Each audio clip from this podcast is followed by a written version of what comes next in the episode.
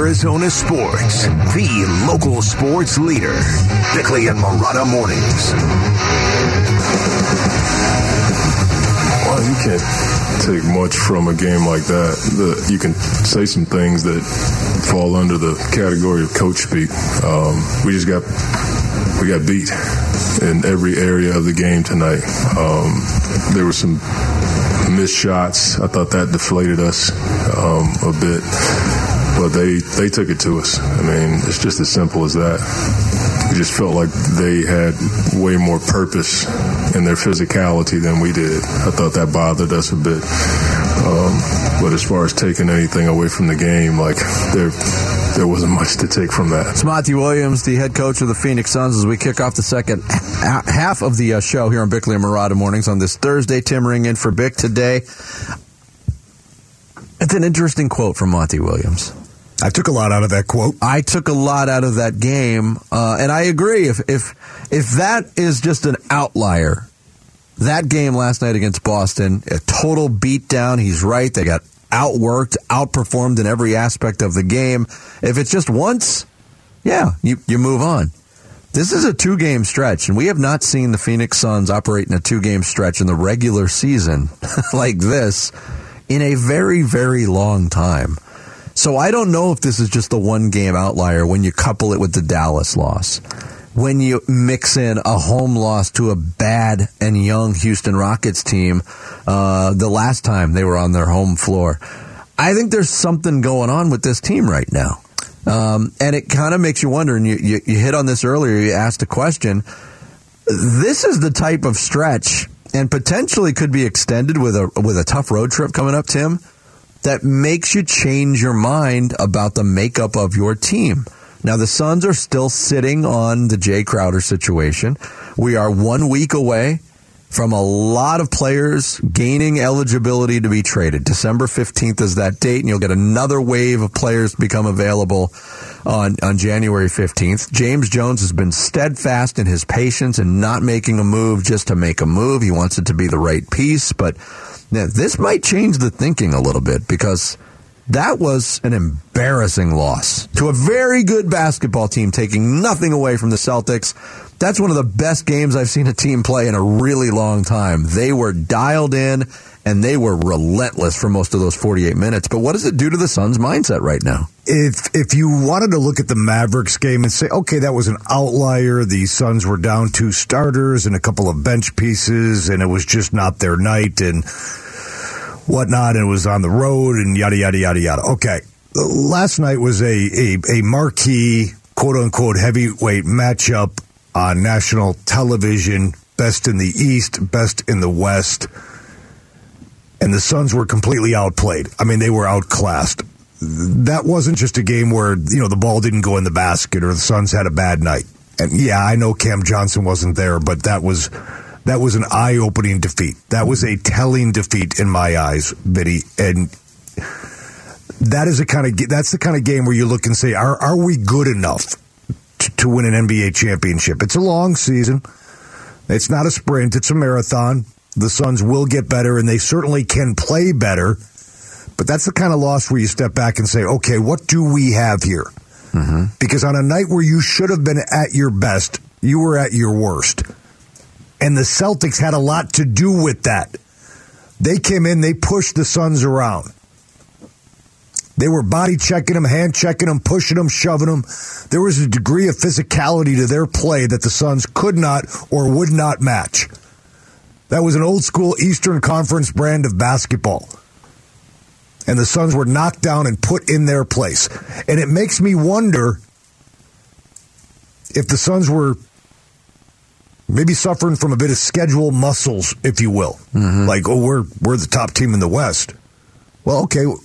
Who, who, who, have you, who have you beaten here? Well, guess what? You're not the top team in the West anymore, and you're not. And you're, guess what? You're, you're, facing the top and team. guess where you're tomorrow. going Friday night. Yeah. And guess where you're going Sunday. And is, is this are we are we going to wake up are we going to wake up on Monday in the midst of a four game losing streak? Well, we talked about the logjam in the standings too. Um, you really want to plummet? You lose four straight, you, will you'll see the definition of a plummet. That's just the way the, the, conference is set up right now. Chris Paul returned from an injury last night. Had missed 14 games. He started.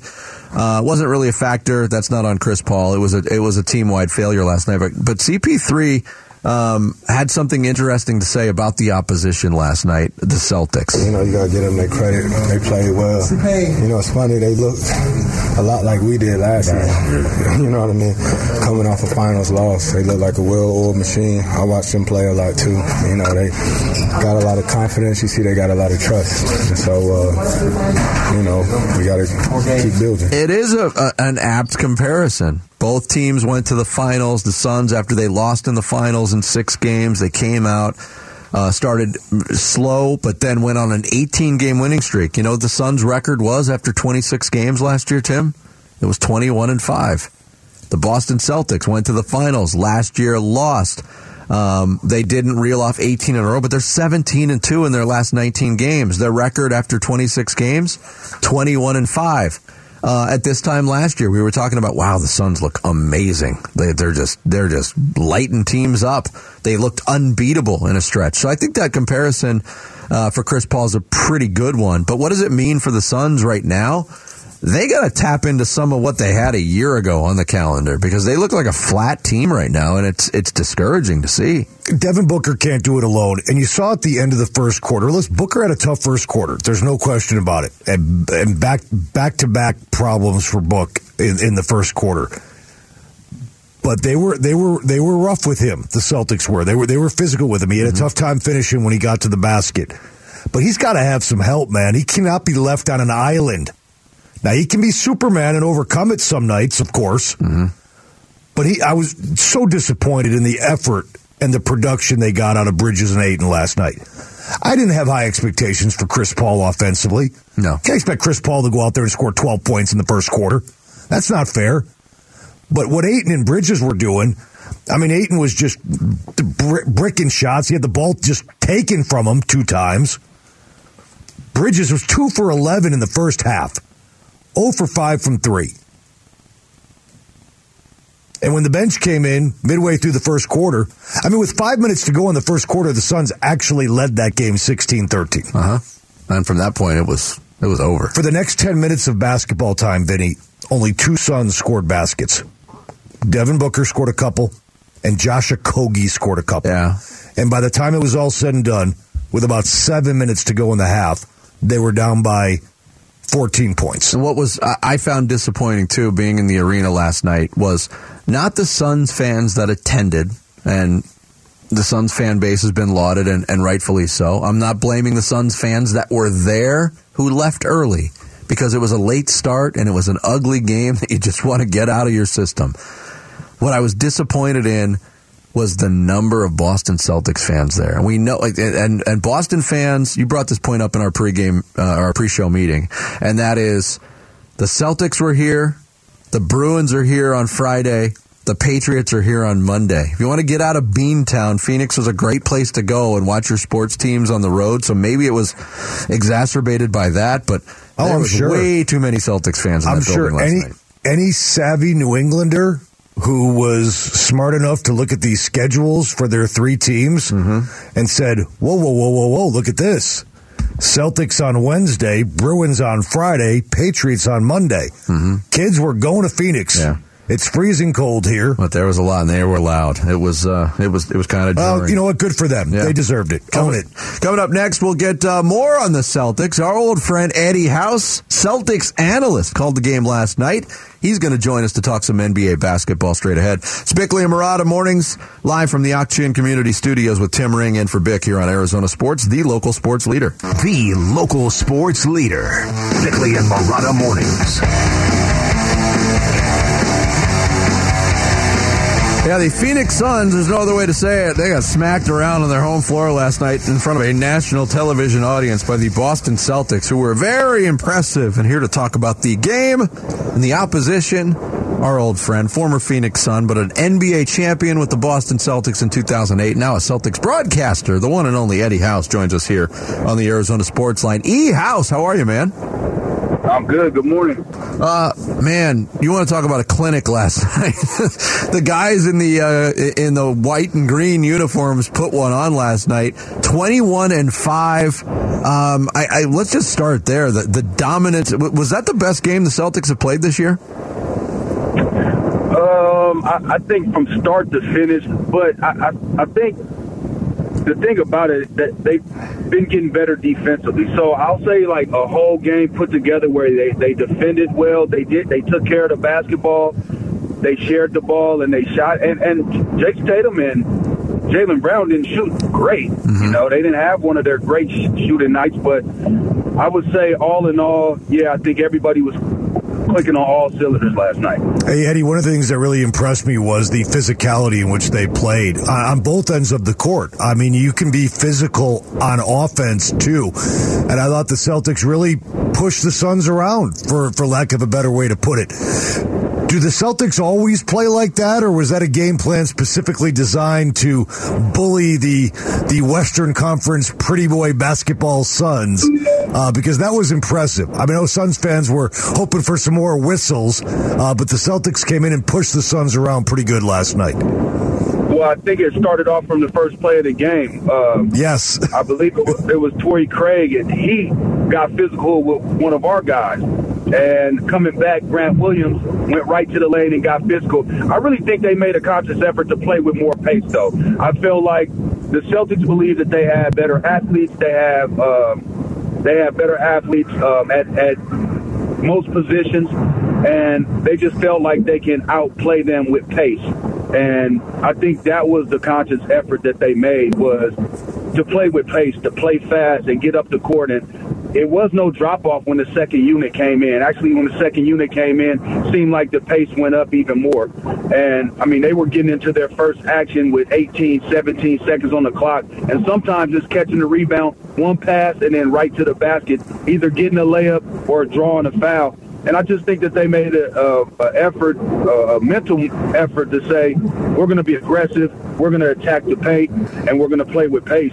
And when they do that, and they have spacing offensively, I mean, it's a beautiful thing to watch. Yeah, Eddie House, our guest here on the Arizona Sports Line. The Celtics and the Suns were two teams, as you well know, Eddie, going into the season. There were questions because there was a lot of you know off the court stuff that was involving both franchises. Of course, the Robert Sarver situation, uh, the DeAndre Ayton situation, the Jae Crowder situation with the Suns, but most of it with Ime Udoka, the uh, the head coach of the Celtics, and you know right before the season started, there was all that strife. Joe Mazzulla comes in and has you know, hit the ground running. What's different about the way Joe Mazzulla has coached the, the Celtics, or has he just kind of taken the baton from from Ime and and continued that? Yeah, I think that's more of it right there. I think the guys trust Joe, number one, and Joe trusts the guys. So when you have that relationship with, and he has an open door policy, when you feel comfortable with your coach and you understand your minutes, your role, when you are going to play, when you're not going to play, when everything's transparent in that light, I think guys come and play hard for you. And that's the one thing they do. They play hard for Joe. And for Joe, all he had to do was come in and don't get in the way. Uh-huh. This was a well oiled machine, and it was on autopilot. And credit to the players because after the finals, everybody got better. Jayson Tatum got better. Jaylen Brown got better. Uh, Marcus Smart got better. Al Horford got better. Um, and and by the way, let's not forget, came back. And when Robert Williams come back, uh-huh. you think that we play defense now. It's it's going to change everything. He put so much pressure on the rim with that pick and roll and, diving down the middle of the lane, able to catch lobs. And then on the defensive side, he had 2.2 blocks last year, led the league in offensive rebounds. It's just going to be a total different team once he comes. Um, guys will be able to be even more aggressive on the perimeter, knowing that you have that shot blocker in the back that can erase a mistake on the perimeter for you. So, yeah, just everybody got better, man, uh, and and Joe Mazzulla included. You know, I think that you go to the finals and lose it, you get so close, you're up 2-1 in game four, have an opportunity to go up 3-1 and put a stranglehold on it, and you let it slip away with turnovers. Guys have been taking care of the basketball. Um, so I've just seen growth in that team within the year. And i it's funny because how great how great Jayson Tatum it and how great Jaylen Brown are. You look up; these guys are 26 years old and 24 years old, and it's just like it's mind-boggling that these guys. You can see this level of play for seven years. Uh, very similar to the book. You're gonna see the same level of play for a good seven, eight years. Yeah, it's too bad the Celtics didn't take Josh Jackson. Uh, Eddie, really, uh, uh, Mal- Malcolm Brogdon, Malcolm Brogdon, uh, the addition of, of, of Brogdon. Eddie, can you uh, can, can, you quantify what it's meant for uh, this Celtics roster as a whole, and then really big picture? Could the addition of Brogdon be the difference between not just making the finals but winning an NBA championship? Because from where I sit, that's been one hell of a pickup. Hello? I think I lost that. Oh, yeah. Okay, you back. Can you hear us now, Eddie? Okay. If you got me back, if you got I'm me back. back, Eddie, I was talking about the addition of Brogdon. Yeah, I think a huge, huge addition for for the Celtics. Last year's ball security is the thing that bit them in the finals, and this is a guy who has been a perennial starter. Right now, he's a guy that's on the bench. He's a student of the game, number one. So when you have a student of a game, a guy who's been playing against number ones his whole career, now he comes in off the bench, accepts that role, but the thing is, he is able to watch how the game is unfolding, knows how to pick his spots, and he's always under control. It's like he's never sped up, but he plays fast. He's he, he always makes it seems he makes the right decision nine out of ten times. Last night he got caught in the air, but there was nobody in the corner. It's supposed to be baseline drive, baseline drift. If he had somebody in the corner, he would have had an outlet. He ended up turning the ball over. But those things like that, I don't look at that was on uh, uh, on Brogdon. That was on whoever was supposed to be in the corner, and I believe it was Jaylen Brown. But he's just a, a, a crafty veteran player that knows how to play. And when you have that mixed in with the abilities and the talent that he has, I mean, I think it was the, the pickup of the offseason, especially for the Celtics. Yep. Eddie, uh, always good to catch up with you, man. Uh, and you got a heck of a team to watch on a nightly basis there in Boston. Thanks so much. Hopefully, we can chat again soon. Right on, man. Thanks for having me. Take All right. care. Thank Forks you. up. Eddie House, uh, Celtics analyst last night. Ran into him at the game last night. Kind enough to uh, spend some time with us this morning here on the Arizona Sports Line. Coming up next, there's still a lot of noise about Kyler Murray moving forward into these final five weeks of the season for the Arizona Cardinals. Kyler Murray. How's the quarterback dealing with that noise? We'll get into that and more Cardinals talk next. It's Bickley and Marotta Mornings. Tim Ring in for Bick here on Arizona Sports, the local sports leader. Spotlight is something he, he's used to since a young age. I mean, he was uh, kind of a phenom, baseball, football, basketball, you name it, growing up. It was always on him. And so he, he's um, accustomed to critics and hearing different opinions and things like that. And he, he does a nice job of just focusing on what he can control and um, trying to get better. Uh, no, I mean, I, honestly, I don't really see a lot of it, you know. Um, but I mean, obviously, it's tough not to see. You know, there's everybody's gonna tweet what they tweet. Um, I guess you know, it just depends. You know, if you're a social media guy, if you're really on it, if you're not, you know, whether or not you see it or not. But I'm sure every athlete has seen negative, positive stuff about them. Uh, we all have, but you know, can't let it. You know, you can't let it affect you. Kliff Kingsbury, uh, the head coach of the Arizona Cardinals, talking about Kyler Murray being used to the spotlight. Kyler, Mur- uh, Kyler Murray himself talking about uh, not being affected, what people say about you on social media. Obviously, there's all kinds of tie-ins to the Patrick Peterson comments on his podcast, which are still lingering about. Which two was that two weeks ago now already? Patrick Peterson knows how to create content that's got legs, huh? He's a sports radio talk show dream. Actually, so is Kyler Murray, let's be honest. He is. Um, The gift that keeps on giving. from a content standpoint, yes. From a confidence in the future standpoint, not really. The questions that are being asked about Kyler Murray this late into his fourth year as an NFL starter are very loud, and that's kind of concerning. You know, it's interesting when Kyler says people talk about you, you can't you can't let it bother you. You can't you can't concern yourself with it. It's interesting to me, and I'll I'll, I'll tell you why. At some point, maybe Kyler Murray should be concerned with it because when it's this loud and there's not that much, when there's that much smoke, maybe there's a fire. And I say that because not that Kyler Murray should run and look in the mirror because Steve Young said something, or Emmanuel Acho said something, or Patrick Peterson said something, or Larry Fitzgerald said something.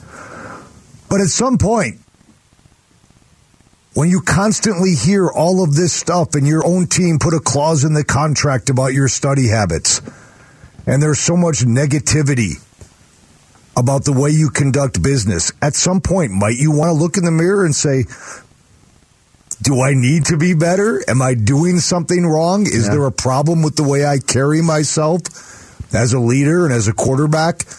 Might some good come out of this? Some self scouting, if you will? I mean, is that a possibility? I mean, am I way off here that maybe at some point there is enough outside noise and enough outside criticism that maybe Kyler Murray, when he lays in bed, he looks up at the ceiling and says, "Man, maybe I maybe, maybe some of this stuff is me. Maybe. maybe I can be better."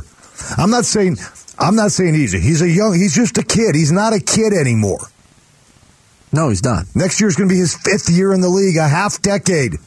It's a long time. That's longer than the average NFL career. It is time. Um, specifically to the Patrick Peterson criticism from the podcast, and then the clarification, which added more criticism from Patrick Peterson about body language and leadership. Um, take this for what it is, but Kyler Murray said he didn't understand where that was coming from. No, no, no, no. Um, no, I mean, it just, well, I was honestly, I was super shocked, you know, when I seen it because I wasn't, you know, I didn't, I didn't have Twitter on my phone. You know, Keith, Keith actually sent it to me. uh, ask you, you know, he asked me what I did to him. I said, I don't know. so, I mean, that, that was kind of the gist around. I was confused. I can relate to that. I've got people that say, "Did you see what so and so said about you on Twitter?" No, and I'm not sure I want to now. But thanks for alerting me. um, Kyler Murray, uh, you know, to your question, all of it, not what Emmanuel Acho said, not what you know Bart Scott said, not what Patrick Peterson said, but the collection of all of it, the wave of this that's still coming to Kyler Murray. Does that make him? Uh, think a little bit differently about making change. Uh, spe- uh, but he did talk about, you know, specifically Patrick Peterson's criticism on whether or not it hit him hard. I, I mean, me and Pat have had a great relationship. That's what I'm saying. I don't, uh, you know, I, every picture I got with Pat, he's cheesy ear to ear. I'm cheesy. Like it's not. I mean, I seen him last year. He, you know, I don't. Again, I don't know where any of that's coming from, but it is what it is. And did the comments, uh, in a way, make him more focused for this tail end of the season? No, no. The focus is on us, this team, uh, to win. You know, we got to go one and zero. That's the focus. We got five games left. Um, we understand what's at stake. You know, obviously with the rest of the season. Um, but that's the focus. This with Patriots are the focus. Yeah, I like that answer. It's, that's not going to make me focus more that the focus should be on winning football games. But Okay, this well- is a, a team that's talked about focus all season long and hasn't really been able to string anything together in terms of continued success. But again, and I, I I'm not the guy that starts going back into the archives, but is, should Kyler Murray be surprised? I mean, do you remember the Charley Casserly comments about Murray in the pre-draft process? yes. You know, worst interview ever, worst study habits, worst work ethic. I mean, this stuff has been out there for a long time. He's had to have heard it about how others perceive him when it comes to leadership and work ethic. Fair. You know, to act like, oh, I don't know where I don't know where this is coming from. I mean, is it possible to be at this point in your career and still shielded from all that stuff from those around you? I mean, from the outside, yes, but Well, they wouldn't. then that would be a problem in and of itself. It would be, but also the you you've mentioned it a couple times today. The internal stuff. Patrick Peterson had those thoughts maybe when he was in the locker room of the Cardinals. How many other guys are thinking it? Who is expressing it? If it is a concern, is it the coaching staff? Is it the front office? well, I mean, are you I that? think, ob- I think that's happened, but are you that oblivious, Vinny, that you're walking around with your Beats headphones on and your your your your video game headphones on when you're home? You have no idea what the outside world is saying about you. I I find that hard to believe. Hard to believe. Can you believe that he hears it and doesn't care? Or That- doesn't agree I would. with I would. or doesn't agree with it so much that it actually doesn't bother him because No. he says these people are crazy, they don't know what they're talking about. That's, I, I would. You, I, you disagree? with- I, I kind of lean towards what Jared's saying. I, I think he's like, no, man, that's not me. No, these guys are all wrong. I'm Kyler Murray. I'm great. Yeah, I, I kind of lean that way too because I I believe one of the biggest lies told by mankind is I don't care what other people think of me. You don't? I, I, I'm starting to think Kyler Murray might be the one guy. All right, maybe he's the one guy. Or he has enough people that tell him Yeah, yes, he's look, great, then- yes men are a thing. We get it. it. They've they've existed forever. They will exist forever. The guys that are glomming on to be part of the uh, of the entourage that are just going to tell you what you want to hear. It happened. It's happened forever. But I, I don't. I can't say with confidence that this stuff doesn't affect Kyler Murray. Again, he responded to Patrick Peterson for millions of people to see. So you do that, and then you downplay it when you're asked about it. Here's what I will. I nev- hope it bothers him. Right. And I That's more human. Here's what I will never say with uh, Kyler Murray wants to win ball games. Absolutely. Kyler Mur- Kyler Murray wants to be great. Kyler Murray wants to be the best quarterback to ever play the game. Now, is he willing to prepare? Like, like anybody can say they want to be. You know, your willingness to win is shown by your willingness to prepare. Mm-hmm. And what concerns you is that that clause in the contract was put in there for a reason. Okay, the Cardinals op- the Cardinals opened they pulled back the curtain on that one, right? So at some point, Kyler Murray's got to show the willingness to prepare for the willingness to be great and to win. Period. Uh, Period. One other teammate, and uh, one of Kyler's best friends in the world, Marquise Hollywood Brown, he uh, had his response to the Patrick Peterson comments and all the outside hate being rained upon Kyler. I don't know this perception uh, people got on Kyler. I mean, I see, I see why people. If you don't know him, maybe he might come off wrong, but you know, Kyler, one of the most loving people I know, one of the hardest working people I know. So when I see stuff like that, you know, instead of you know going for conversation, I ask him why he why he's coming in that, and you know, but he didn't know, you know. So it's one of those things. I'm like, you know, why, why they saying that about you? So I just want to figure it out. Biggest checklist item for the last five weeks. Kyler Murray showing he's got a grasp of this thing from a leadership standpoint. And quite honestly, from a production standpoint, this offense is underachieved. He's the quarterback of the offense. It's not all on him, but he's going to take a brunt of the criticism. That's the way it's got to be. Got to see some sort of uptick to feel good ab- uh, about Kyler Murray moving forward. Is he the first guy in the facility? Is he the last guy to leave? Remember the great article on Carson Palmer, the work that guy put in each and every week to get ready for a game? Is he doing that? I don't know. I don't, and I don't know. He might be. last season when he was an MVP candidate for 10 weeks, there was no talk of this stuff. No, because they were or if there was talk games. about it, it was look how he's grown as a leader. It's all going to be about how great he plays on the field these last five games, Now, and then the rest will come. Defensive coordinators are getting paid too, Jared, and they, when you start to catch up to things and you start seeing things on film and you start you start putting together a game plan to defense a guy, and you know it's a cat and mouse game. They figure this out, and you got to figure out the next thing. yeah, and the Patriots have so many defensive coordinators that some of them are offensive coordinators. so you better watch out. Rock and Roll Hall of Famers, the Red Hot Chili Peppers, are heading to State Farm Stadium on May 14th with the Strokes. Tickets go on sale this Friday at 10, but you can win a pair of tickets now by heading to the contest page at ArizonaSports.com. Coming up next, week 14, Cardinals won't get their taste of it until Monday, but it begins tonight. And we got to make some NFL Survivor Series picks for Week 14. We'll do it straight ahead and preview the week in the NFL. It's Bickley and Marotta Mornings live from the Chin Community Studios. Tim Ring in for Bick on Arizona Sports, the local sports leader. Bickley and Marotta Mornings. Arizona Sports, the local sports leader. I said, are you ready, for the Survivor Series? Who will survive? Week 14 in the NFL is here. Half of our participants in the Survivor Series are not here. Awkward. and I've got nothing to say as I am not a participant in Survivor Series. You can chime in. I don't want to. I want to take a break. Full transparency. I got you. Uh, where's your gonna- work ethic, Tim Ring? I'm going to review the box score from the Suns Celtics game. Ugh, I'd rather participate in Survivor Series. Uh, Survivor Series is kind of like the Survivor pools that many of you are participating in or have in the past. Where you pick a team you're most confident in winning, uh, and if you get that pick right, in our case, you don't survive, you get points. Right now, the standings, uh, it has turned into a landslide for Sarah Cazell. After eight weeks, I was running away with it, hitting eight in a row, but I floundered the last couple weeks. Sarah has hit on 10 straight selection, selections. So her streak at 10, she's got 56 points. I'm in uh, second place with 40. Jarrett, you've uh, moved into third place with a six game streak at 23 points. And Bix hit four in a row Red for hot. 17 points. Uh, three out of the last four weeks, all four of us have hit. We're at the part of the season where it's also uh, Yeah, it's getting down to the nitty gritty in terms of teams that are available because once you pick a team, they are off the board for the rest of the year.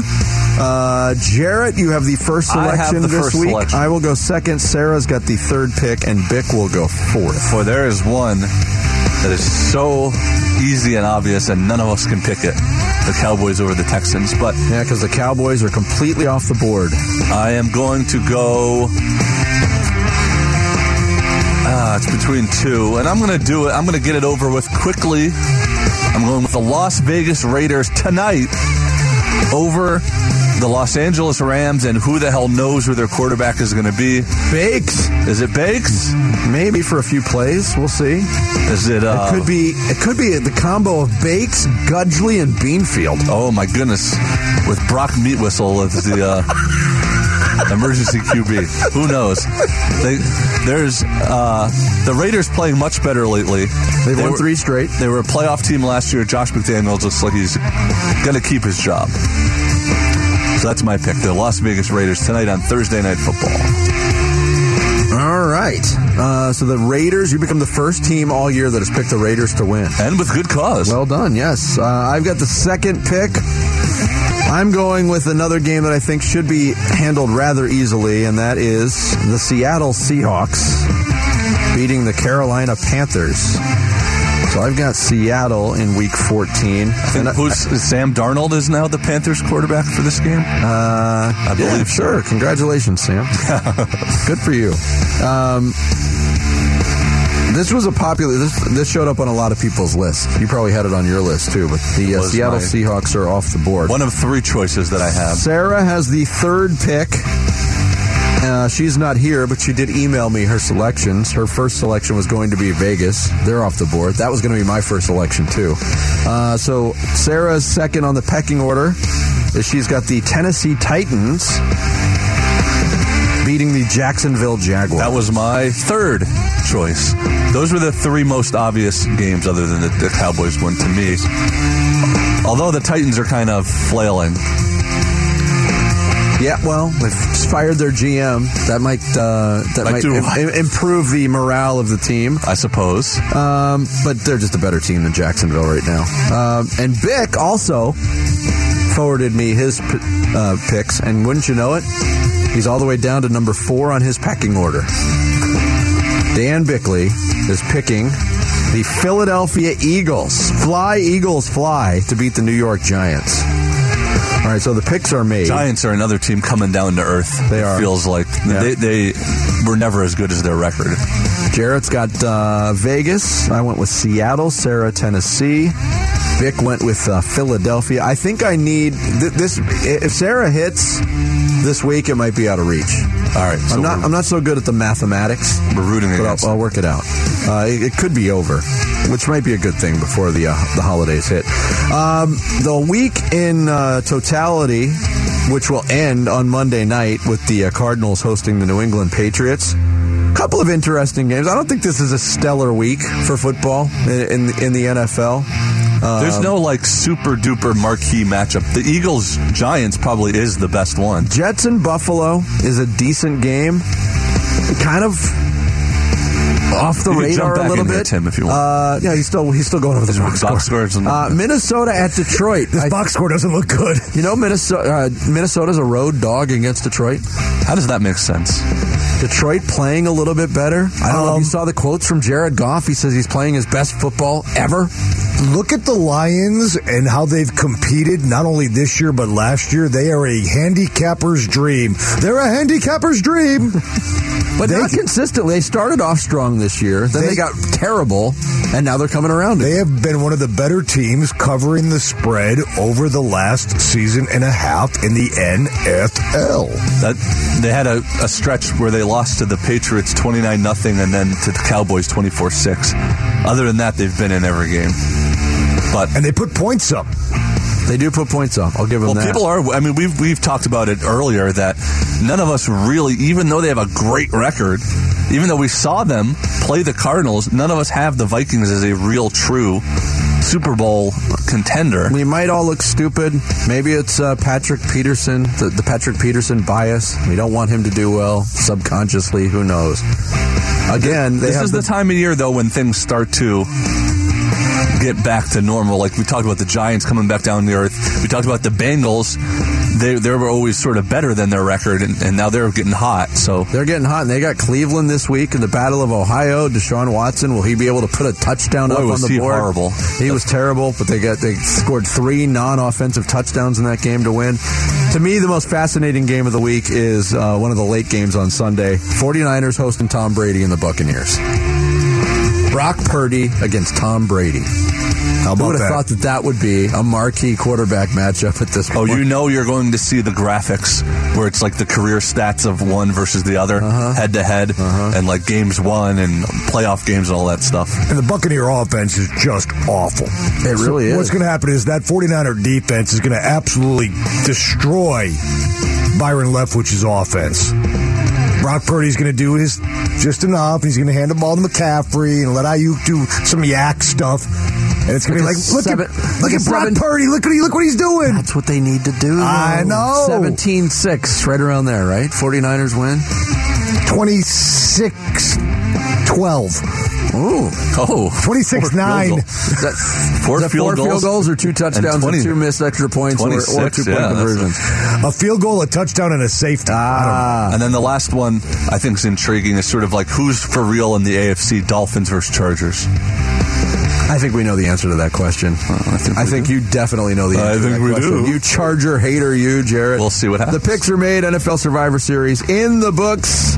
We hit the 9 o'clock hour next with some social studies. It's Bickley and Marotta Mornings with Tim Ring in not just today, but tomorrow as well here on Arizona Sports, the local sports leader.